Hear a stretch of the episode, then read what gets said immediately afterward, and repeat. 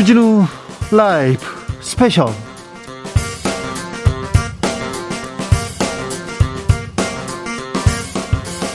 2022년 9월 3일 토요일입니다. 안녕하십니까. 주진우입니다. 토요일 이 시간에 일주일 동안 있었던 가장 중요한 일들 정리해드리는 그런 시간 갖고 있습니다. 시사 일타 강사 두 분 모셨습니다. 양지열, 박지훈 변호사, 어서 오세요. 네, 안녕하세요. 안녕하세요. 지금 이 방송 영상으로 만나보실 수 있습니다. 네, 그렇습니다. 지금 바로 유튜브에서 주진우 라이브 검색하시면 영상으로도 만나보실 수 있습니다. 선물도 준비해 놓고 있습니다. 추석이 한 주 앞으로 다가왔습니다. 이번 추석 때 만나고 싶은데 못 보는 분들, 또 그분들한테 전 하고 싶은 말 보내주시기 바랍니다. 피자 세트 쿠폰도 드리고 추석 특집 주진우 라이브, 라이브 스페셜에서 소개해드리겠습니다. 카카오톡 플러스 친구에서 주진우 라이브 검색하시고 친구 추가한 다음에 메시지를 보내주시면 됩니다. 선물도 드리고요. 네, 피자도 막 드리고요. 네. 그리고 이금희 선생님하고 이 문제에 대해서 저희가 깊 깊이 고민해 보는 시간 갖도록 하겠습니다. 주진우 라이브 스페셜 본격적으로 시작해 봅니다. 국민의힘은 음, 여전히 그렇습니다. 새 비대위로 꾸리기로 했는데 이준석 전 대표 가처분 신청 또 냈습니다. 국민의힘은 어디로 가고 있는지 중진 조경태 의원과 이야기 나눠봤습니다. 어떤 문제가 지금 가장 큽니까? 국민들이 이해하고 있지 못한 문제가. 어쨌든 그 당이 비상 상황이라고 이렇게 규정하게 된 것은 권성동 원내대표와 대통령과의 그 문자 공개지 않습니까? 예? 그러면은 거기는 이준석 대표는 빠져 있거든요. 네. 그러면 왜 이준석 대표가 징계를 받아야 되죠? 그렇네요. 네. 그래서 저는 이게 한편의 코미디를 보는 요즘 제가 코미디 빅리그라는 프로를 자주 즐겨 보는데 네. 그 프로보다 더 코미디 같은 상황이 지금 우리 정치권에 그것도 집권 여당에서 벌어지고 있다는 게 저는 참 그 답답합니다. 원성동 원내대표가 물러나면 이준석 어, 전 대표도 그 수위를 낮출 수밖에 없다. 그러면서 해결될 것이다. 박지원 전 국정원장도 그렇고요. 주로 이렇게 정치적으로 해결을 하는 게 나을 것이다. 이런 얘기를 하는데 이게 안 되나 봅니다. 저는 지금 우리 당이 110분 이상이 계시는데 그중에서도 합리적인 주장을 하신 분들이 계시거든요. 많은 분들이 이런 주장을 하죠. 네네. 그분들의 목소리를 좀 들어주면은 상당히 좀 해결할 수 있는 부분이 많이 있을 텐데. 지금 권성동 원내대표 그리고 윤핵관이란 분들 그리고 윤석열 대통령도 같은 뜻인지는 모르겠지만 그분들은 일단 새로 다시 비대위로 가야 된다. 어쨌든. 네. 그렇게 생각하는 겁니까? 그 비대위에 그 뭐 꿀을 발라놨는지 왜그 비대위를 좋아하는지 모르겠어요. 그러게요. 비상 상황이 아니라면 오히려 어, 당에서 더 좋아해야 되는 거 아닙니까? 비상 상황이 아니라는데 비상 상황이라고 계속 얘기하죠. 주구증창 주구 주구장 장창입니까? 네. 그 주장하는지 아 비상 상황이 그리 좋은지 모르겠어요. 사실은 정당의 입장에서는 비상 상황으로 되는 것은 별로 안 좋거든요. 그렇죠. 빨리 비대위 꼬리를 떼어야죠. 그래서 이렇게 억지로 비상 상태를 만드는 것은 결국은 한 정치인을 한 젊은 정치인을 내쫓기 위한 아주 어찌 보면은 좀 비급한 술수가 아니겠느냐 이런 생각을 하게 되었습니다. 네. 국민과 당원을 졸로 보는 것처럼 하고 있다 이렇게 비판하셨어요. 이 그 정치계 젠틀맨 조경태 의원이 이 정도 얘기할 정도면 좀 지도부에 화가 나셨네요. 왜냐하면 우리 국민들의 어떤 정치적 수준이 가까운 다르거든요. 그 정보가 다 오픈돼 있어 가지고 네. 어쩌면은 국민들의 정치적 수준이 일반 국회의원보다도 정치인보다도 더 높을 수도 있거든요. 뭐 상황 판단하죠. 이해하고요. 네, 그래서 어 이런 부분에 대해서 우리 국민의 힘이 조금 네. 더 말로만 국민을 위한다라고 하지 말고 네. 정말 그 국민들의 엄중함을 좀 잘 새겼으면 좋겠습니다. 자, 권성동 원내대표 일단 버틴다. 그리고 장재현 의원 아 일단 존중한다. 그리고 김기현 의원도 비슷한 얘기를 했어요. 그 윤핵관 주변에서 이렇게 얘기를 하는데 권성동 원내대표가 지금 끝까지 버티는 진짜 이유는 뭐라고 보십니까? 저도 그분한테 좀 묻고 싶어요. 왜 버티는지. 본인은 추석 전에 뭐 전후로 해서 거취를 결정하겠다는데. 네. 어, 그러면 뭐 불과 한 일주일 정도밖에 안 남잖아요. 예. 일주일 후에 사퇴 하나, 지금 사퇴 하나. 그 크게 달라지는 게 있습니까? 근데 왜 일주일 있어야 된다고 얘기해요? 본인이 어찌 보면 비상대책위원장도 선임하고 비상대책위원들을 이렇게 라인업을 하겠다는 그런 의도인지. 네. 근데 말입니다. 아까 말씀드렸던 대로 원인 제공자가 비상대책위원장을 선임한다는, 지명한다는 것은 저는 상식적으로 납득이 안 가거든요.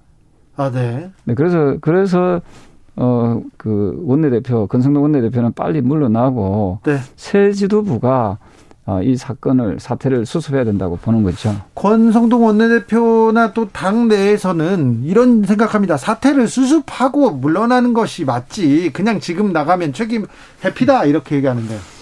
어떻게 사고 친 사람 보고 네가 사고 쳤으니까 수습하라고 할 수 있습니까? 그거는 객관적으로 그렇게 사고 사고를 어, 바래다 보고 또 수습할 수 있는 능력이 저는 없다고 보거든요. 대통령이 혹시 아까 말했듯이 윤석열 대통령과 권성동 원내대표의 문자가 이, 이 사건의 시작이라고 볼 수도 있는데 윤석열 대통령이 입장을 내거나 정리해야 된다고 생각하시는지요? 어, 저는 뭐 지금 정부도 막 어, 그렇고 그 앞에 정부도 그렇고 대통령들이 보면은 국민들께 어떤 행위에 대해서 잘못에 대해서 사과하는 걸 되게 두려워하거나 또 인색해 하더라고요. 저는 이런 부분은 좀 고쳐 나가야 된다 생각합니다. 어, 유감스러운 부분이 발생하게 되면은 네. 그때 그때 어, 아 잘못했습니다, 미안합니다 하고 이렇게 어, 국민적 그 사과 어, 또는 반성 이런 거는요 비단 윤석열 정부뿐만 아니라 향후의 정부 만약에 민주정부라면은 어, 국민과의 그런 것이 바로 진정한 저는 소통이라 생각을 하거든요. 네. 그래서 이런 부분에 대해서도 어, 뭐, 이걸 가지고 너무 인색하게 하실 예. 필요는 없다 이런 생각을 합니다. 대통령이 어, 이, 이 전국 불안에 대해서 불안에 대해서 얘기를 할 필요가 있다 보시는군요. 근데 언제까지 국민의힘 이 정부 여당인데 정치력 부재 상황에 언제까지 있을 겁니까? 어떻게 해결은 해야 될 거 아닙니까? 그래서 제가 해법을 제시했던 자, 것이 해, 자 조경태 네. 의원이 보는 해법은 뭡니까? 해법을 제시했던 것이 새로운 원내대표를 뽑아서 네. 그 원내대표가 그 이준석 대표의 문제도 좀 풀어나가고 네. 지금 어려운 이 난국을 수습하는 그런 정통성을 저는 그 부여받아서 해야 된다고 생각합니다. 네, 네. 네. 근데 지금 권성동 원내대표께서 어 지금 비대위를 구성하고 당내를 수습한다 하면은 국민들이 오히려 비웃게 되지요. 너는 자격이 없는 사람이 왜 나와서 자꾸만 너가 그 완장 차고 수습한다고 하니라고 비웃을 수가 있단 말입니다. 이런 얘기도 있습니다. 권성동 원내대표는 뒤로 빠지고 주호영 전 비대위원장이 그 자리로 가서 권성동의 자리로 가서 그대로 하면 되지 않느냐 이런 얘기도 있는데요. 그래서 지금 우리 당이 지금 상당히 위기라고 하는 이유가 지금 더불어민주당을 보십시오. 가장 나이가 많은 분이 그 이재, 이재명 네. 당 대표지 않습니까? 네. 대부분이 다 50대입니다. 네. 40대, 50대. 네. 그렇다면 우리 당이 지금 상대적으로 되게 좀 올드하게 가지요. 그리고 그나물의 그바 형식으로 가게 되면은 과연 20대, 30대 그리고 어 당의 변화를 바라고 혁신을 바라는 그런 국민들의 마음을 얻을 수가 있겠습니까? 예. 지금 그 우리 당이 뭔가 착각하고 있는 게 말입니다. 대통령 선거하고 지방 선거가 이기기 때문에 다 이긴 것처럼 이렇게 착각하고 있는데 말입니다. 실질적으로는 총선이 남아 있습니다. 네. 그 총선이 어찌 보면 우리 어, 이 선거에, 선거에 있어서 이제 완결판이라고 할 수 있는데 네. 지금 이렇게 어, 국민적 그 신뢰를 받지 못한 상황에서 선거를 치르게 되면은 지금의 여소야대가 그대로 이어질 수밖에 없지 않을까. 그것을 저는 걱정하고 있는 겁니다. 그렇습니다. 근데 그런데요, 국, 지난 국민의힘 의총 다음 날 28일이었던가요? 윤석열 대통령과 권성동 원내대표가 따로 만남을 가졌다, 만찬이 있었다는 그런 보도가 나왔어요. 그러면 의총 전에 지금 그 대통령과 원내대표가 만나서 얘기를 하고 지금 이런 결론이 나왔다 이렇게 볼 수도 이렇게 해석할 수도 있는데요. 저는 그 보도를 좀 믿지는 않습니다. 아 그래요? 예. 근데 만약에 그게 사실이라면 저는 잘못된 만남이죠. 그 우리 김근모의 잘못된 만남이라고 네. 들어보셨잖아요. 예. 그 아주 그 잘못된 만남이고. 크게 잘못된 만남이네요. 네, 그렇다면. 예. 그래서 그런 부분에 대해서 만약에 사실이라면은 네. 어 당내의 그 민주주의는 네. 아주 그 훼손될 가능성이 매우 높다 이런 생각을 하지요. 네. 아무튼 정치가 안 보입니다. 정치력이 실종됐습니다. 이걸 어찌 풀어야 될지 행복 만들님 만들기님께서 조경태 의원 제대로 지적하십니다. 국민을 위한 국민의 힘이 되어가도록 적극 힘써주세요. 얘기합니다. 김종인 전 비대위원장이 빠른 시일 내 전당대를 열어야 된다. 그래서 지도부를 다시 만들어내야 된다. 이렇게 그 조언하던데 이 부분은 어떻게 보시는지요?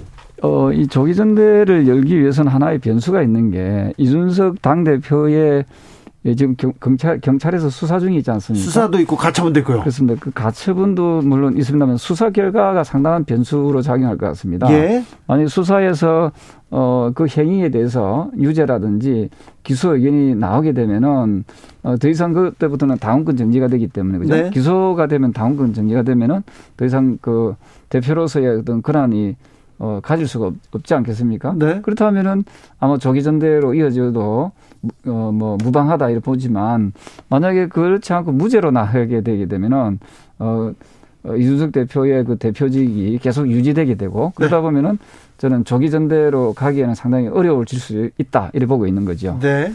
아무튼 오늘 의총에서 의총 결과가 권성동 원내대표 유지는 불가피하다. 네. 권성동 원내대표 자리 유지 그리고 권성동 원내대표만 새 비대위원장을 추천하는 자격을 갖는다 이런 식으로 지금 결론이 난 겁니까? 그렇습니다. 그래서 참 허망하고 이해가 되지 않는 그 비상식적인 결론이 났습니다. 그래서 더 이상 지금 현재로 봤을 때는 국민의 힘이 예? 어, 국민들께 공정과 상식을 말할 자격이 있겠느냐 저는 단호히 말씀드리지만 자격이 없다. 이렇게 말씀드리고 싶습니다. 오늘 회의를 왜 하셨대요? 저도 왜 했는지 모르겠습니다. 오늘 아니 지난주 토요일 날 회의한 거나 지금 회의한 거 똑같다라면은 네. 물론 약간의 당연 당규 손질을 하는 그 정도 수준이라면은 굳이 의청을 할 이유가 없지 않았을까 이런 생각을 합니다. 이러다 이번 새 대표를 뽑을 수나 있을지 비대위원장으로 갈 수는 있을지 국민의힘은 어디로 갈지 어떻게 바뀔지 저희가 좀 아, 국민 입장에서는 좀 답답하고요. 걱정됩니다. 걱정이 돼요. 그렇습니다. 그 저는 아, 겨우 이제 우리가 0.74% 차이로 대통령 선거에서 승리하고 예. 그리고 국민들께서 잘하라고 지방 정권, 지방 선거에서 승리로 어, 이끌어 줬는데 어, 지금 현재 보이는 모습은 국민들은 온데 간데 없고 어, 자신들의 어떤 그 사익만을 내, 뭐, 내쫓는 어, 그런 어찌 보면은 상당히 좀 참담한 그런 정당으로 네. 어, 저는 되돌아가고 있지 않는가 이런 생각을 하고, 하고 있습니다. 조경태 의원은 그렇다고 해서 이준석 대표한테 썩 허위, 호의적이지는 않습니다. 이준석 전 대표가 개고기 발언, 뭐 신군부 발언할 때는 또 신랄하게 비판하고 네. 당한테 이러면 안 된다는 얘기 계속 하셨잖아요. 저는 이준석 대표 개인을 뭐 그 호의적으로 제가 보는 건 아니고요. 네. 잘못된 부분은 잘못됐다 지적해야 되지만 네. 그렇다 해가지고 완전 싹을 자르고 내쫓는 행식은 이거는 그야말로 토사구팽이거든요. 네. 주진우 라이브. 조경태 의원 매우 답답해하는데 어찌 할 줄을 모른다고 합니다. 지금 국민의힘 어디로 가는지 국민의힘 의원들도 잘 모르더라고요. 사실 아주 어색한 부분이 있습니다. 네. 이 초선이나 재선은 약간은 뭐 예를 이른바 네. 친윤이나 그 비대위 쪽으로 생각하는 것 같고요. 힘을 실어 주자. 예, 중진은 삼선 이상은 좀 아닌 것 같은데 일반적으로 제가 뭐 다른 정치인들한테 물어보니까 또 박지원 뭐 전 비서실장도 그 얘기를 하더라고요. 좀 독특하다 이 구조가 원래 같으면 중진들이 그렇게 하고 초선 비 어, 어, 재선들이 안 그러는데 이 분위기가 좀 이상한데 결국은 공천까지 미래를 좀 생각하고 있는 거 아니냐. 그래서 중진이 좀 밀려나는 모양새다. 그 어떤 정당이라도 중진이 이거 뭐 선수가 높은 게뭐 뭐 모든 걸 잘하는 건 아니지만 선수대로 중진들이 좀 끌어가면 조선 재선들이 따라오고 이게 맞는데 좀 반대의 상황이다라고 하면서 다들 좀 놀라는 것 같습니다. 그 반대 상황이 왜 벌어졌을까요? 이게 초선 재선 그룹에서 봤었을 때는 결국에는 힘의 논리에 영향을 받은 게 아닌가 싶어요. 네. 어느 쪽의 눈치를 보고 어느 쪽에 손을 같이 들어줘야 누가 공천권, 누가 그렇죠. 힘을 갖느냐. 예, 네, 그렇죠.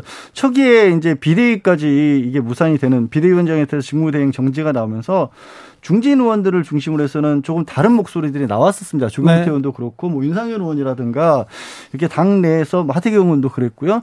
그동안에 좀 목소리를 죽였던 윤핵관으로 분류되지 않았던 분들 그런 분들이 야, 당좀 제대로 추스려 보자라는 쪽으로 목소리가 나왔었는데 지난 주말이었죠 벌써 지난 주말 일이니까 벌써 일주일이 다 돼가지만 의총을 통해서 다시 윤심이 작용을 해버린 거예요. 새 비대위. 네, 새 비대위 쪽으로 가버린 겁니다. 그러면 여기서는 적어도 이제 법적인 면으로 저 저도 뭐 변호사다 보니까 법적인 면으로 따져봤을 때는 새 비대위가 가능성이 좀 낮아 보이고 저렇게 가면 안 될 것 같다는 생각을 하는데 아니 한번 가처분 이렇게 네. 기각됐잖아요. 그러니까 그러니까 이제 중진들은 이런 상황까지 끌고 온 책임, 이런 상황을 이끌어온 책임을 물어서 권성동 원내대표라든가 아니면 윤핵관들의 책임을 물어서 다른 목소리를 딱 내기 시작했는데 다시 윤심이 또 덮은 거예요. 그렇죠. 그럼 초대선들 입장에서는 여기는 아무래도 윤심 쪽이 낫겠다라는 생각을 하는 거죠. 그러니까 지금 당이 좀 이상한 모양새가 된 거예요. 하는 거면 그래도 다행인데 혹시나 뭐 지금 일각에서는 대통령 전화 같은 게 온 거 아니냐 뭐 이런 얘기까지 있는 상황이거든요. 자발적으로 눈치 본 게 아니라 아예 뭐 그럴 가능성이 있다면 그거는 좀 심각하다고 봐야 되거든요. 당에 뭐 내분이나 그리고 지금 가처분이나 결정들이 걸려 있어요. 가처분 결정이 또다시 국민의힘한테 불리하게 나면 그러니까 사실 감당하기 어렵게 되는 거거든요. 거기에다가 이준석 전 대표 멈출 생각이 전혀 없습니다. 세 번째 가처분 또 넣었죠. 네. 어, 전국이 여는 것도 하지 말아 달라라고 였는데 뭐 이거를 받아들일지 안 받을지 그건 알 수 없지만 최소한 지금 14일 날 신문할 수 해야 되는 새 비대위 출범하고 또 그리고 조영 비대위원장의 이 신청은 한 재판부에서 같이 합니다. 네. 지난 그 남부지법 재판부거든요. 네.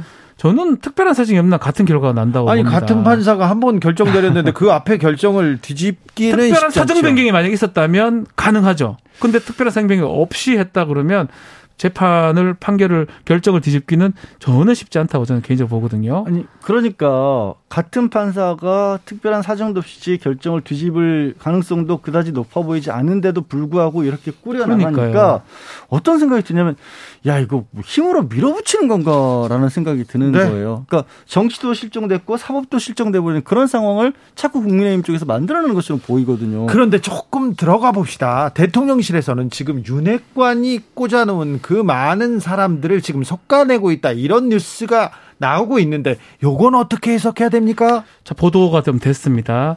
지금 이른바 윤핵관 측에 있는 그 보좌관이나 지금 비서실 뭐 네. 뭐 행정실 갔던 행정관들. 관들이 그 사람들이 그 자료나 이런 것들을 의원실을 단톡방에 지금 공유한다. 예. 이런 보도가 났습니다. 대통령 말을 안 듣고 의원을 의원 말을 듣는다. 심각한 일이죠. 사실 사실 이게 뭐 맞다면 이제 네. 심각한 네. 일인데 그거 관련해서 대통령실에서 감찰을 시작, 시작한다고 하는데 결국은 대통령실의 구성 요소를 좀 보면요. 가장 뭐 많은 요소가 그래도 정치인들 여의도에서 온 사람들 그렇죠. 있을 거고요. 네. 지금 말했던 검찰 출신들이 있을 거고, 네. 뭐 김건희 여사 관련된 분들도 있을 거고 여러 분들이 있는데 그 중에 여의도 관련 분들은 대부분 윤핵관 측 사람들이 많이 알려져 있습니다. 예. 그 사람들이 이번에 지금 배제되는 모양새입니다. 예. 그래서 감찰 결과 한 80여 명이 좀 나와야 되는 상황이라 하는데 80명이나요? 그렇게 지금 감찰을 받고 있다고 하거든요. 네. 혹시나 정말 여의도 사람들, 그러니까 윤핵관 사람들이 다 나오게 된다면 대통령실에도 이제 조직 개편 그런 모습, 권력 재개편 모습이 그렇게요. 되지 않을까 생각이 듭니다. 아니, 지금 이 상황을 이렇게까지 된 지금 어 지금 저 이준석 대표에 대한 상황과 연결을 시켜 보면 그러니까요. 다 읽어 주세요. 되게 황당해지는 거거든요. 예. 무슨 얘기냐면 이준석 대표도 내부 총질이라는 데서 짐작할 수 있듯이 미움을 받은 거죠. 네. 미움을 받아서 이게 뭐 이렇게 좀 이 사태를 일으키는 그런 계기가 되는데 결국 윤핵관이라고 분류됐던 사람들 중에서도 그런 식으로 찍힌 사람들이 만약에 생긴 거라면 그래서 이런 식으로 마침 또 어, 대통령실에 대한 인적 쇄신 요구도 있었잖아요. 예. 근데 그 김에 이렇게 쓱 쓸어내는 게 된다라고 한다면 예. 그러면 모르겠어요. 저는 다른 것보다도 주변에 여의도 정치권과의 타협을 이루고 풀어나갈 수 있는 사람도 안 남게 되는 거고. 음. 그리고 마음에 마음에 안 드는 사람들은 다 쓸어나게 다 나가는 상황이 될 수도 있죠. 권력이란 무엇인가? 이 아. 어떻게 이 권력자는 이 상황을 어떻게 헤쳐나갈 거죠? 답답한 건 이게 정권 뭐 중반 중후반기나 말기라면 말기는 이런 일 많아요. 이런 일이 많죠. 그런데 말, 기는 있어요. 있을 그때는 떨어, 떨어져 나가기 위해서라도 네, 있어요. 서로 나가야 되는 지금은 초반기이기 때문에 무슨 일이 생길 거 같냐면 그래도 떨어져 나간다기보다는 어떻게든 가까이 가려는 쪽, 그러니까 더 밀접하게 붙으려는 쪽이 더 많아질 수밖에 없거든요. 그렇죠. 그러면 진짜 어찌 보면 외골수로 갈 수가 있는 거예요. 이 대통령실의 판단이라든가 움직임이 주변 말이 아예 들을 수 있는 구조가 안 돼 버리는 거거든요. 그렇죠. 자칫 잘못하면 그게 저는 좀. 앞으로 저는 이게 제 제 개인적 생각이긴 한데 만약에 그 많은 사람들이 여의도로 돌아간다고 가정해 봅시다. 입을 다 열 것 같아요. 제 생각에는. 그게 가장 무서운 거예요. 허허. 아니 자기가 그게 내처짐을 당했는데 아, 조용히 살겠습니까? 아이고, 한둘이도 아니고요. 이준석 전 대표 보세요. 그분들 다 여의도로 돌아갈 사람들이거든요. 네.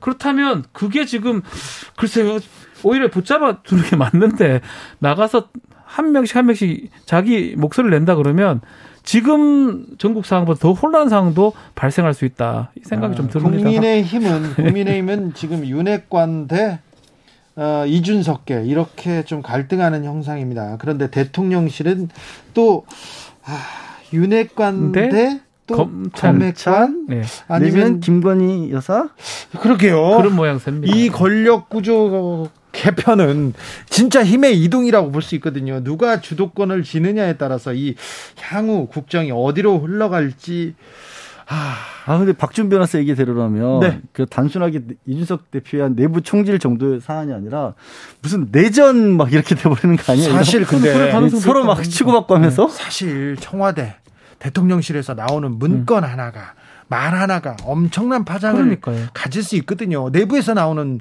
진짜 이건 네. 내부 폭탄이거든요. 아, 이 부분 어떻게 처리할지 좀 지켜봐야 되겠습니다. 아무튼 국민의힘에는 지금 국민도 없고요. 민생도 없습니다. 경제도 없는데 왜 이렇게 혼란 속에서 빠져서 나오려고 하지 않는지 참 국민들은 애가 탄다. 이런 얘기 계속 들려주고 계십니다. 자, 민주당으로 가보겠습니다. 민주당은 이재명 대표가 취임했습니다. 취임하자마자 칼을 빼든 곳이 있습니다. 검찰입니다. 아, 이재명 대표에게 출석 요 통보했어요. 아, 정청래 민주당 최고위원과 정치권 상황 짚어봤습니다. 정청래 최고위원이 되면 이재명이 대표가 되면 민주당은 달라집니까? 달라집니다. 어떻게 달라집니까? 이재명 칼라와 정청래 칼라가 어떤 칼라죠? 어, 관행적이거나 관습적이거나 어, 또 정치권의 어, 기득권적인 어, 이런 관습 이런 거하고는 관계가 없지 않습니까? 그래서 일종의 파격 이런 것이 계속되지 않을까. 아, 네. 파격과 파란. 네. 네. 저, 정통 그리고 저희는 구태 정치를 거부합니다. 네, 알겠습니다. 과거와의 작별. 네. 자, 그래서 이재명의 민주당 어, 정청래 최고의 민주당이 지금 출발했습니다. 이 3일 됐나요? 4일째인가요? 그런데 어, 이재명 대표 검찰이 소환 조사하기로 했습니다. 네. 어떤 내용입니까? 이거는 어, 소가 웃을 일이다. 그리고 어, 황소도 암소도 다 웃을 일이다. 왜냐하면 주의 주장을 허위사실 유포로 처벌하겠다는 거거든요. 아, 검찰이 문제가 있으니까 법에 위반되는 사안이 있었으니까 부르는 거 아닙니까? 자, 이겁니다. 어, 작년 경기도 국감 때 발언을 문제 삼은 거예요. 아, 국감 때였어요? 네. 국감장에서 전국의 텔레비전 생중계되는 데에서 네? 나는 박근혜 정권 시절 국토부로부터 네. 성남시장일 때 네. 나는 협박을 받았다. 네. 이렇게 얘기를 한 거예요. 예. 그러니까 국토부 직원들한테 당신들 그때 협박한 적 있냐? 협박한 적 없습니다. 어 그러니까 허위사실 유포네? 아 없다고 그러지. 그럼 공무원들이 우리가 협박했어요. 그렇게 그래서 제가 이제 경찰 조서 내용은 제가 다 봤습니다. 다 봐서 보셨어요? 네, 다 봤습니다. 그 내용입니까 지금? 네, 그 내용입니다 지금. 그리고 당시 이 국토부와 성남시의 이제 일종의 갈등. 네.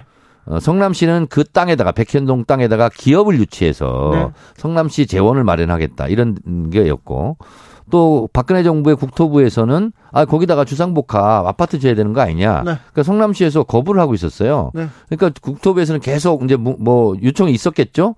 그런데 그걸 가지고 이제 뭐 직무유기다 아니다 뭐 이런 논쟁까지 있었나 봐요. 예. 그래서 그걸 기자가 취재를 했다는 겁니다. 네. 그런 사실이 있다.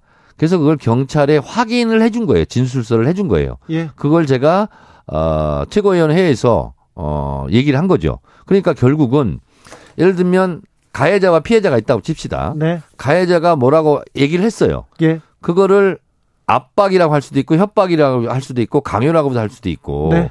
그런 느끼는 사람의 주관적인 감정이지 않습니까? 네. 생각이고. 예. 그래서 이재명 음, 대표는 그 당시 성남시장일 때 나는 협박을 받았다고 느꼈다. 네. 그래서 협박받았다 하게 된 거예요. 예. 근데 국토부 직원들은 당연히 협박 안, 하, 안 했다고 하겠죠.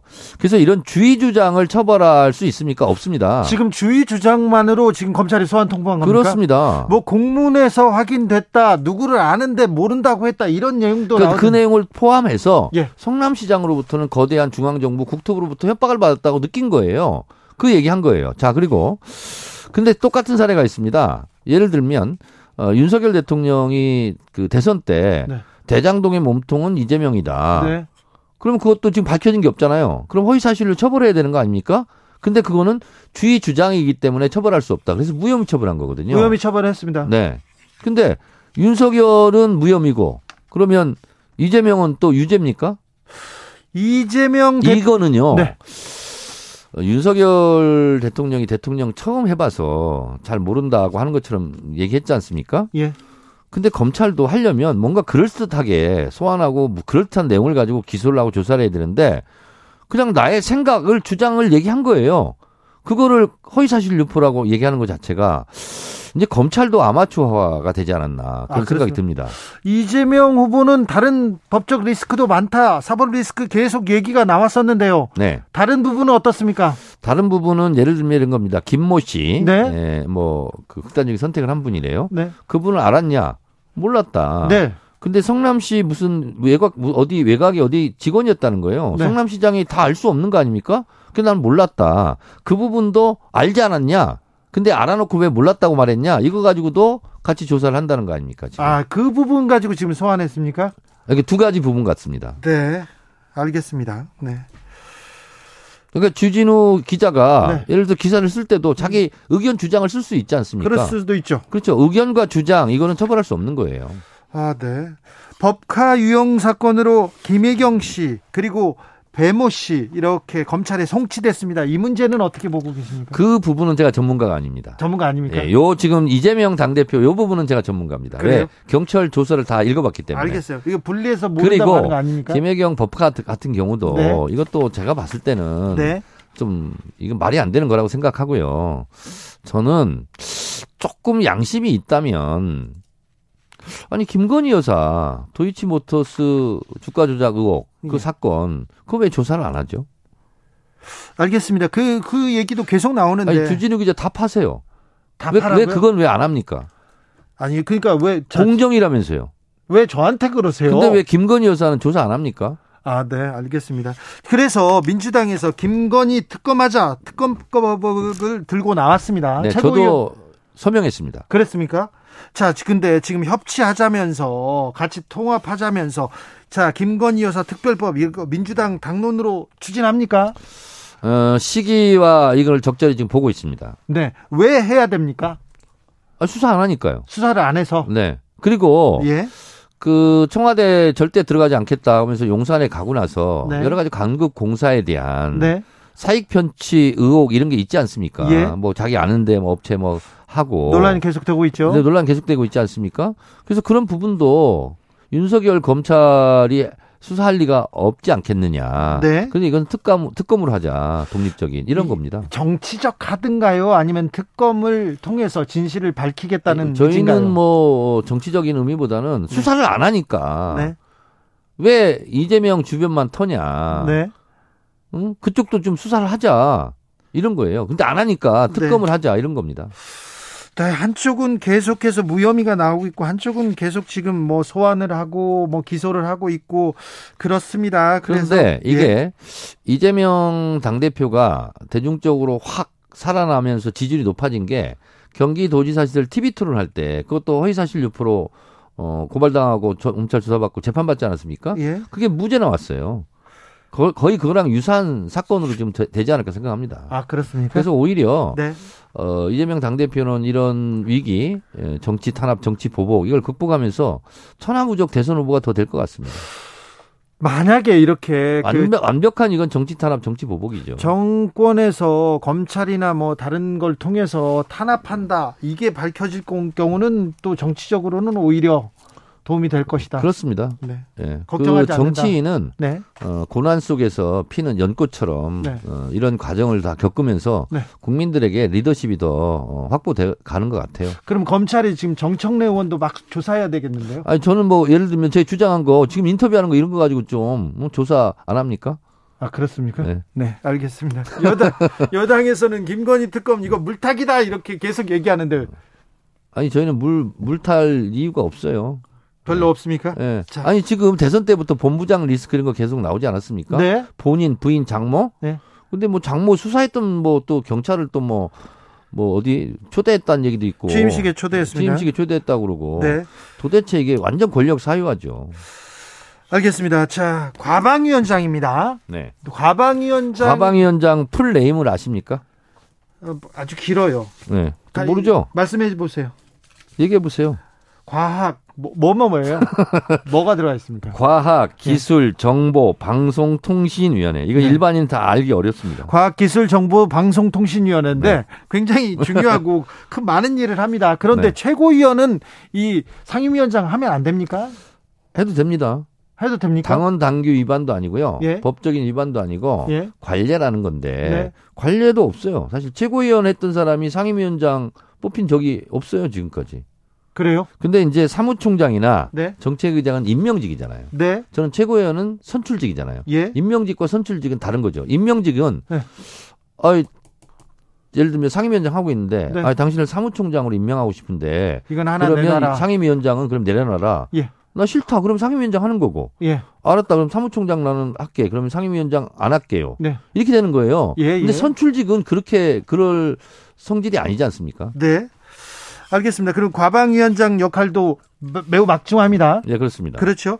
과방위원장으로서 어떤 부분 이렇게 중점적으로 이렇게 보고 계십니까? 이제 이제 KBS에 지금 와서 인터뷰를 하고 있는데 네. KBS, MBC 등 공영방송 예? 이거는 정치권이 이래라 저래라 하고 휘둘리면 안 되잖아요. 네. 그리고 정치권으로부터 독립돼야 되지 않습니까? 네. 그래서 예를 들면 제가 과방위원장이라고 KBS 막 보도국장한테 전화 걸어서 네. 이건 보도해라, 이건 보도하지 마라. 그러면 안 되잖아요. 안 되죠. 방송법 위반입니다. 그건. 안 되죠. 자, 그래서 여당이 되면 KBS를 MBC를 장악하고 싶은 생각이 들고 그 이유는 보도의 편의성 때문에 그런 거 아니겠습니까? 그렇죠. 그래서 그런 걸 원천적으로 차단하자. 네. 여당이든 야당이든 네. 방송에 개입하지 말고 네. 방송을 장악하려고 하지 말고 네. 방송을 통해서 정책 이득을 취할 생각을 아예 하지 말자. 네. 원천 차단하자. 여당이든 야당이든. 주진우 라이브.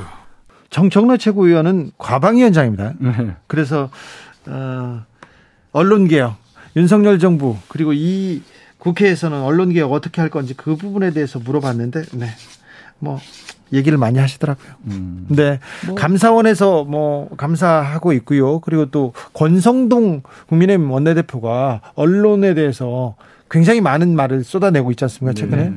어떻게 흘러갈 것 같습니까? 가방 위원장 뭐 지금 겸직하는 건 문제가 있다. 네. 최고위원하고 뭐 그렇지만 놓을 것 같지는 않고요. 네, 놓지 않겠다고 합니다. 문제가 있는 거를 그냥 문제가 있는지 모르겠죠. 관행을 따지면 뭐 본인도 관행을 따지면 끝도 없다 그러고 네. 그렇기 때문에 또 그만큼 당 안팎에서도 이렇게 이 겸직이나 이런 것들 문제 삼는 거는 그만큼 중요한 자리가 아닌가 그 생각도 들어요. 네. 지금 과방위가 아마 이번 국회 뭐 다음 국회까지 가장 중요한 위치이기 때문에 네. 아마 정청래 위원장은 그 자리를 유지할 것 같고 네. 국민의 입장에서는 또 지금 파행을 하든지 계속적으로 요구를 할 가능성이 매우 높은 상황이 아닌가 생각이 듭니다.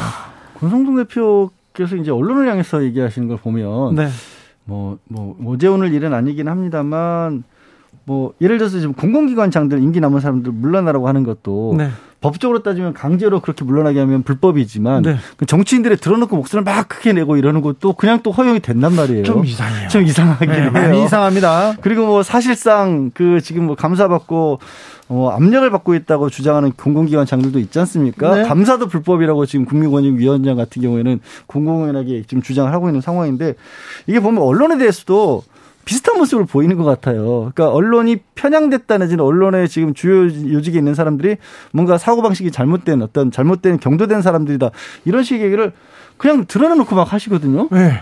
그러면 그 사실 여부를 떠나서 언론들은 상당히 많이 위축됩니다. 아직까지 국가기관에 의해서 당연하죠. 그런 얘기가 나오게 되면 당연하죠. 여당의 지금 집권, 집권 여당의 원내대표가 그렇게 네. 얘기를 하시니까 이 정권의 넘버 투인데요. 네. 그리고 또 뭐 요즘 조금 문제가 있어서 그렇다고 하지만 윤석열 대통령과 개인적으로까지 지금 강한 친분이 있는 네. 분인데 그 이거 자체가 또 하나의 커다란 부작용이고 압력일 수 있다라는 거를 전혀 생각을 안 하시는 게 아니라 일부러 그러시는 것 같아요. 제가 봤을 음. 때는. 음. 야, 좀 알아서 기어 뭐 이런 식의 얘기를 하시는 것 같아요. 걱정스러워요, 좀. 이거 그 언론은 어떻게 받아들일까요? 이거 언론을 장악하겠다 이런 비판 나올 수밖에 없는데요. 그렇죠. 이 부분이 그렇기 때문에 정청래 위원장이 그 자리를 못 음. 넣는 거고요. 네. 또 그렇기 때문에 지금 과방위 구성이라든 이런 부분들이 문제가 좀 되고 있는 것 같습니다. 음. 그래서 아마 권성동 원내대표나 권성동 의원 국민의힘 쪽에서는 되게 중요하게 여기기 때문에 제, 제가 봤을 때 일부러 또 이런 얘기 하는 것 같기도 하거든요. 그렇겠죠. 좀 과하게. 그래서 논란이 되게 하고 쟁점이 되게 하려고 하는 것 같긴 한데 그래서 앞으로 좀 지켜봐야 될 부분 같습니다. 자, 민주당 이재명 대표 검찰 소환했습니다. 정청래 의원은 소가 웃을 일이라 했는데 어떤 사안입니까? 자, 일단 소환은 이게 뭐 다른 뇌물이라든지 이런 사건이 아니에요. 공직선거법 사건이에요. 공직선거법 위반은 6개월입니다. 잠시만요. 예. 대장동 대장동 했는데 대장동 그 사건이 아닙니다. 아닙니다. 조사를 어떻게 하고 있는지 저도 알 길이 없고요. 대장동 사건 아닙니다. 대, 장동 사건은요. 그러니까 지금 이어서 네. 잠깐 말씀드리면 1차 다 핵심 인물들 재판이 거의 끝나가는 상황이잖아요. 네.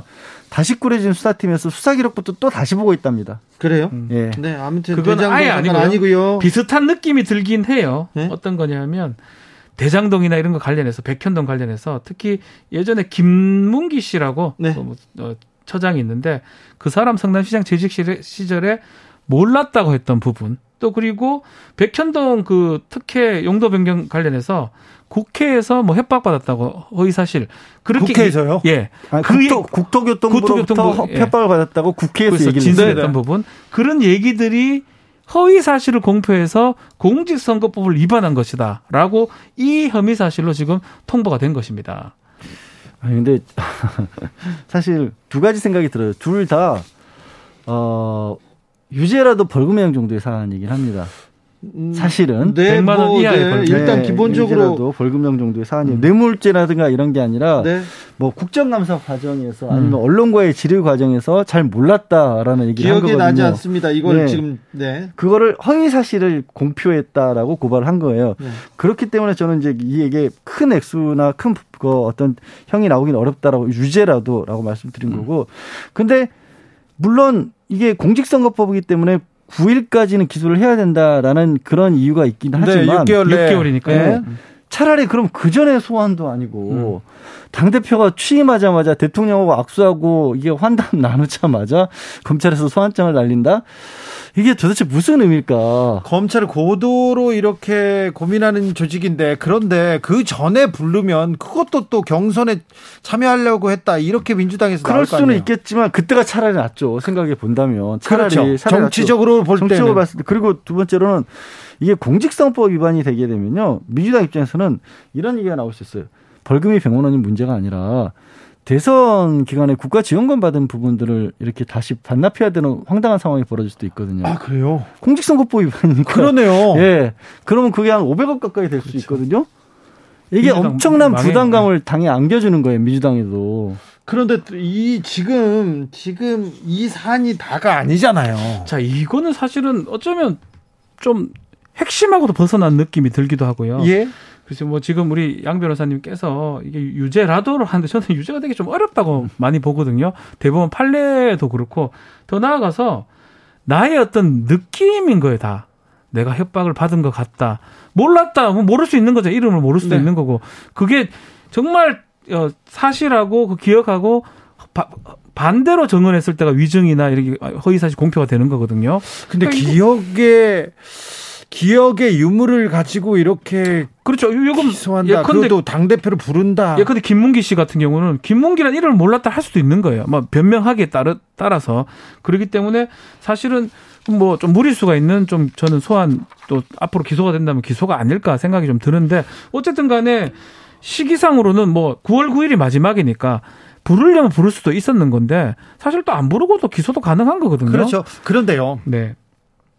검찰이 이재명 대표를 부르는 게 민주당 그리고 이재명 대표한테 그렇게 불리한 일은 음 불리한 그러니까 제가 아까 말한 불리한 부분은 여전히 이제 이재명 대표에 대해서 사법 리스크를 거론하는 사람들이 있거든요. 네. 그런 사람들에게는 조금 제가 조금 전에 얘기한 그 500억 원대 그런 것들이 크게 그 사람들이 써먹을 수 있을 그런데 이거 정권 잡았는데 힘으로 탄압하는 거 아니냐 이 말은 나올 수밖에 없기 때문에 그 결코 또 불리하지만도 그렇죠. 또 동시다발적으로 이준석 대표도 지금 경찰 소환이 됐습니다. 예? 신기해요. 뭐 이전에 지금 박지원, 서훈 뭐다좀 압수수색됐고 했잖아요. 네. 그런 거가 연관성은 또 있는 것 같아요. 그러다 보니까 뭐 100% 불리하다고 보기는 어렵지만 어쨌든 간에 당 대표가 지금 조사받고 예. 소환되는 모습. 아. 근데 네. 유불리를 떠나서 결국 그러면요. 박지원 변호사 말했다나 저도 뭐 이게 크게 가능성이 높다, 뭐 엄중한 사안이다 이렇게는 안 보는데 그럼 크게 가능성이 높고 엄중한 사안도 아닌 거 가지고 당 대표, 야당 당 대표에게 소환과 기소를 해서 정치적으로 완전히 완벽히 지금 파탄이 나는 거거든요, 사실은. 국회에서 이게 협치가 가능하겠어요? 아, 그러니까요. 그러면 야 만나자. 우리 그 통합하자. 민생을 위해서 네. 공약 겹치는 거는 지금 빨리 처리하자. 네. 한 얘기 나오자마자 지금 이러지 않습니까? 그러면 조금 전까지 저희가 짚었던 것처럼 국민의힘 집권 여당하고 지금 대통령실은 여당과 정부도 내부에서 난리죠. 네. 야당과의 관계도 난리죠. 음. 그런 농담처럼 손은 누가 지켜요, 이 나라는? 이거 우리는 국민들은 도대체 누구를 바라보고 지금 이 상황을 대한민국에 자, 유지를 해야 되는 거죠? 손은 누가 키울까요? 네, 정치권, 실종된 정치력, 이거 어떻게 해야 될까요? 참, 국민들은 걱정이 앞섭니다. 여러분께서는 지금 주진우 라이브 스페셜을 듣고 계십니다. 주진우 라이브 스페셜 10년 만에 우리 정부와 론스타 간의 분쟁 결과가 나왔습니다. 2,800억 원 배상하게 됐습니다. 세금 음, 이자까지 합치면은요, 뭐 3, 4천억 원 가깝다는데 정부는 수용할 수 없다는 입장입니다. 어떻게 된 건지 론스타 분쟁 무엇인지 공동 혁신구역에서 듣고 와보겠습니다. 두 분은 또 이 전공 분야가 있으니까 이것도 물어보겠습니다. 대한민국 정부와 론스타와의 국제 분쟁 아, 분쟁 시작 10년 만에 네, 한국에서 한국 정부가 아, 보상하라, 배상하라, 2,800억 원 배상하라, 이자까지 하면 거의 4천억 원에 육박하는데 이런 뉴스가 나왔습니다. 어떻게 보셨습니까? 최지은 전 월드뱅크 네. 네, 사실은 이제 어, 월드뱅크 안에 네. 그 세계은행 안에 이제 다섯 개 정도의 조직이 있는데 저는 그 중에서 IBRD랑 IDA라고 개도국이나 어, 가난한 나라에 차관을 빌려주는 그러니까 제 상대는 이제 기재부였던 조직에 있었던 것이고 네. 론스타를 심의했던 것은 국제 분쟁 기구라고 익시드라고 어그 여러 나라 우리 한국에 있는 재판소가 아니고 국가 간의 재판소 투자 분쟁에 대한 재판소기 때문에 네. 세계은행 안에 있지만 제가 이 업무를 담당한 것은 아니라는 말씀을 드리고요. 네. 네. 어 이번에 사실은 안타깝죠. 우리 국세가 나가는 거니까 네. 어, 조금 더 그 과정에서 조금 더 우리가 잘 할 수 없었나 이런 생각이 들고 안타까운데 지금 뭐 한동훈 법무부 장관이 말씀하시는 거 보니까 어, 정부는 취소 신청할 거고 이의를 제기할 것이다 이걸 추진한다고 하시니까 지금 이게 판명이 났지만은 그 어, 어떻게 판명이 됐는지 그 문구라든지 이런 건 공개된 게 없잖아요. 그러니까 제가 왜 이렇게 뭐 무슨 근거로 이의 제기를 하시는지 모르겠지만 정부에서 저렇게 자신 있게 말씀을 하실 때는 그럴 만한 근거가 있을 것이고 어, 이의 제기를 해서 이게 좀 취소가 되면 좋겠다는 바람은 가지고 있습니다.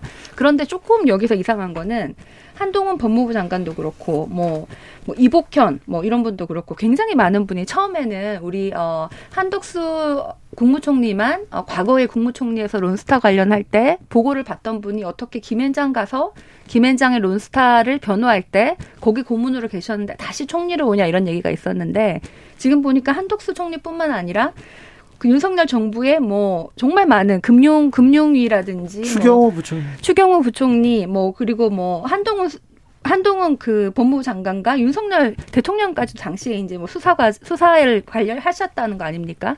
이렇게 많은 지금 현직에 계신 분들이 관련이 됐다는 거는 아마 그 당시에 같이 일을 하다가 우리가 이 참 일을 잘하는 사람들이라고 생각해서 지금까지 그 인연이 이어졌을 수도 있지만은 또 한편으로는 아, 이거 좀좀 들여다봐야 되는 게 아니냐 이렇게 국민들이 생각하실 수 있, 있을 것 같거든요. 그래서 뭐 이 상황을 이제 어 취소 이의 제기를 하는 것과 별도로 당시에 이 사람들이 어떤 역할을 했고 어떻게 하다 보니까 무엇이 잘못됐고 이런 네. 걸한 번 더 다시 뭐 론스타 특검 어, 뭐, 저는 심지어는 뭐 특검이 아니더라도 어느 정도 국회에서나 어느 곳에서 좀 제대로 들여볼 필요가 있다는 생각이 듭니다.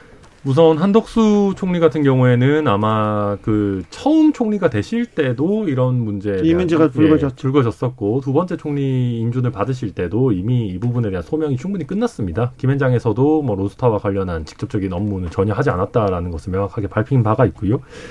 어, 추경호 부총리나 뭐 한동훈 장관, 윤석열 대통령 얘기하셨는데 이 론스타와 관련해 가지고 당시 기재부의 표현이 좀 그렇습니다만 엘리트 관료들이 굉장히 네. 담당해도 중요한 일이었습니다. 이게 굉장히 큰 일이지 않습니까? 그렇기 때문에 뭐 추경호 장관 부총리 같은 경우도 당연히 뭐 어느 정도 담당할 수 있는 거 기재부가 하는 일이니까요. 거기 핵심 담, 담당 과장이었어요. 네, 그리고 한동훈 장관 같은 경우도 당시에 이제 수사팀을 오히려 이끌었던 것이고 저도 이 부분은 하도 오래돼서 정확한지 모르겠지만 아마 한동훈 장관이 그때 그 론스타 쪽에 뭐 주가 조작이었나 뭐 어떤 비리를 오히려 밝혀내는 역할을 하기도 그랬 했었습니다. 네, 네. 예, 그래서 이게 뭐 어떤 아, 뭐 연관이 있으니까 뭔가 구린 게 있을 거야. 이런 식으로 이제 몰아가는 거는 저는 맞지 않다라고 보고 구체적인 네. 내용을 얘기하셔야 된다고 생각하고요. 네. 예, 뭐 그리고 다만 저는 국민들께 솔직하게 얘기해야 되는 거는 이 그 취소, 그러니까 이미 나온 판정에 대한 취소는 솔직히 쉽지 않습니다. 예, 국제중재 판정 같은 경우는 원칙적으로 1심 판정이 거의 최종심과 같은 효력이 있고요. 절차를 명확하게 중대하게 위반한 경우가 아니면 이 신청은 잘 받아들여지지는 않습니다. 그래서 뭐 너무 큰 기대를 우리가 가질 필요는 없고 어, 2천억대 물론 큰 돈입니다만은 6조를 청구한 거에 비해서는 어찌 보면 우리 정부가 뭐 과거 정부의 오랜 기간의 노력을 통해서 나름대로 선방한 거라고 볼 여지도 있습니다. 주진우 라이브 론스타 언제적부터 들었습니까? 2000년대 10년, 네. 2000년대 중반에 이제 이 일이 시작했나요? 하, 그런데 예. 이그이 그, 재판소에 간 것만도 10년만 10년입니다. 네. 음, 근데 음. 결국 우리가 뭐 돈을 물어줘야 된다 이런 결과가 나왔어요. 그렇죠. 뭐, 뭐 4.6% 청구액에 비해서는 적다라고 이제 보도도 되는 것도 있지만 원래 좀 과하게 청구를 했습니다. 네. 그래서 2,800억 플러스거든요. 상당히 많은 돈. 국민 세금 아니겠습니까? 세금이에요. 그래서 한동훈 법무부 장관이 이거 한번 다투어 보겠다. 치성산 있다 이렇게 얘기하는데 솔직히 좀 제가 말씀을 드리면 네. 이게 국제 재판이라는 거는 뭐 국내 재판과 달라서 1심, 2심, 상고심 이런 게 아니고요. 단심이에요. 단심이고 아주 예외적인 경우에 이렇게 이의 신청해서 다시 심, 심사나 이 재심이 되는 상황이거든요. 그래서 그런 걸 찾지 않는다 그러면 쉽진 않아요. 그리고 이게 이거대로 갈 가능성이 매우 높고 뭐 론스타도 할 수도 있고 우리 법무부에서는 한다고 하니까 저는 응원은 개인적으로 하지만 결과가 바뀌어질 가능성은 매우 낮다라는 말씀을 드리고 싶습니다. 저는 사실 아예 납득이 안 가요. 왜 이런 얘기를 꺼내셨는지. 이건 중재 판정이에요. 네. 중재 판정은 법원이 아니거든요. 중재라고 하는 거를 하는 이유가 뭐냐면 법원에 가서 1심, 2심, 상심 막 이렇게 길게 길어주고 증거 명백하게 따지느라고 재판 길어주고 이런 거 하지 말고 그냥 당사자들이 합의해서 자, 우리, 우리는 당신 결정을 따를 테니까 당신이 좀 어, 합리적인 안을 중간에서 내보시오라고 그렇게 약속하고 들어가는 게 중재예요. 애초에 처음부터 이의를 제기할 수 없는 게 중재예요. 네. 거기 취소 신청이라는 절차도 공식적으로 없고요. 네. 거기에 지금 현재 중재판정부에 대해서 이의를 제기할 수 있는 사유들은 이런 겁니다.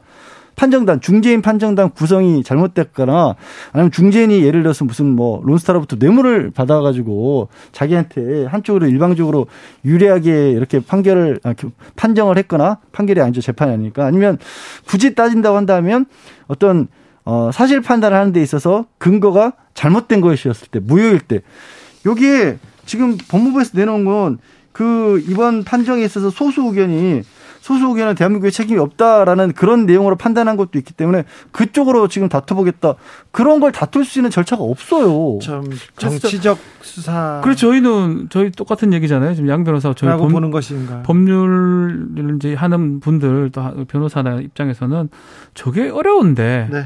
안 된다고 지금 말씀하면 저는 그냥 좀저 선에서 어렵다고 얘기를 드렸는데 왜 저런 말을 굳이 할까라는 생각을 많이 했고요. 네. 그렇지 말한 것처럼 법률적 얘기가 아니고 정치적 네. 수사일 가능성이 있지 않나. 그렇죠. 네.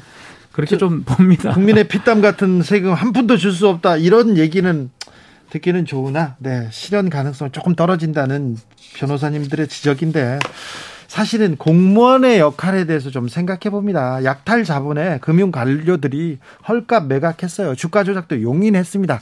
그때 어, 검찰에서 수사를 했어요. 그런데 헐값 매각 이 부분은 무죄가 나왔고 주가 조작에서 유죄가 나와가지고 그나마 여기까지 막았다고 얘기하는데 금융 관료들이 그렇게 생각하지 않았다면 이거 문제가 있다는 걸 그 인식하고도 불법을 저지르지 않았다면 이게 좀 달라졌을 거 아닙니까? 판사들이 그렇죠. 이 약탈 자본에 놀아나는 이 공무원들 단죄했다면 달라졌죠. 검사들이 더 열심히 수사해서 그 금융 관료들 어 헐값에 이거 거짓 정보로 매각했었는데 우리 그렇죠. 피 같은 네. 세금 다 들어간 건데 이 부분 정리했다면 달라졌겠죠. 달라질 수도 있었고요. 또 한편으로는 왜 이런 문제를 해결하는 해결책으로 검찰만 바라봤는지 저는 그것도 이해가 잘 안 가요. 음. 사실 매각 절차 자체에 대해서 취소시킨다거나 아니면 승인해 준 걸 무효화한다거나 이런 민사나 행정적인 절차도 가능한데 네. 그냥 검찰에 맡겨놓고 검찰에 맡겨놔서 말씀하신 것처럼 헐값 매각한 것 자체는 다 무죄받았어요 기소했지만 그러니까 그때 감사원이 나섰어야지 이럴 때 감사원이 나서고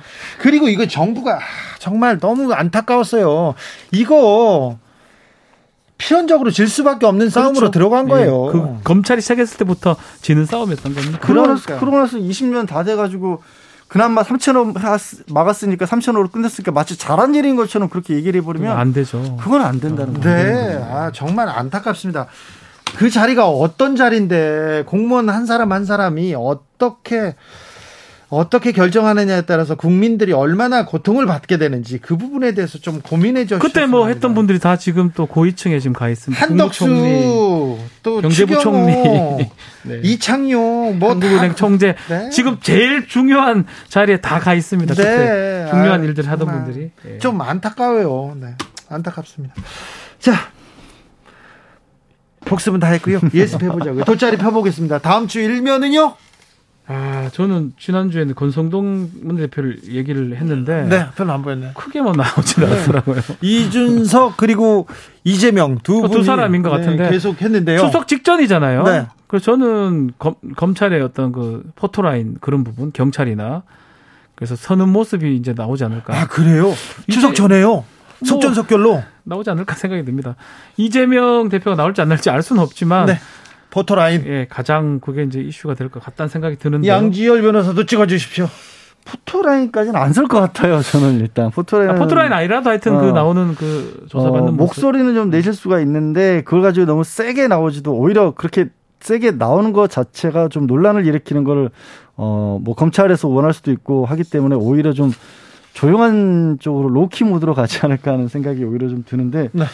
이번에도 딱 일면이라기보다 그냥 계속해서 자주 하나라가 큰 사건이긴 한데 뭐 이준석, 윤석열 대통령, 뭐 이재명 이런 식으로 쭉 좀 여러 가지 백화점처럼 펼쳐질 것 같아요. 자, 백화점 추석 선물 세트라고 합니다. 주진우 라이브 스페셜 여기서 인사드리겠습니다. 선물 주고 가세요. 네, 자 이번 추석 때 만나고 싶은 분들 못 보는 분들 또 그분들한테 전하고 싶은 말 보내주십시오. 네. 피자 세트 쿠폰도 드리고 추석 특집 주진우 라이브 스페셜에서 소개도 해드리겠습니다. 양지열 변호사, 박지훈 변호사 감사합니다. 네 고맙습니다. 감사합니다. 주진우 라이브 스페셜 여기서 인사드립니다. 저는 다음 주 월요일 오후 5시 5분에 돌아오겠습니다. 지금까지 주진우였습니다.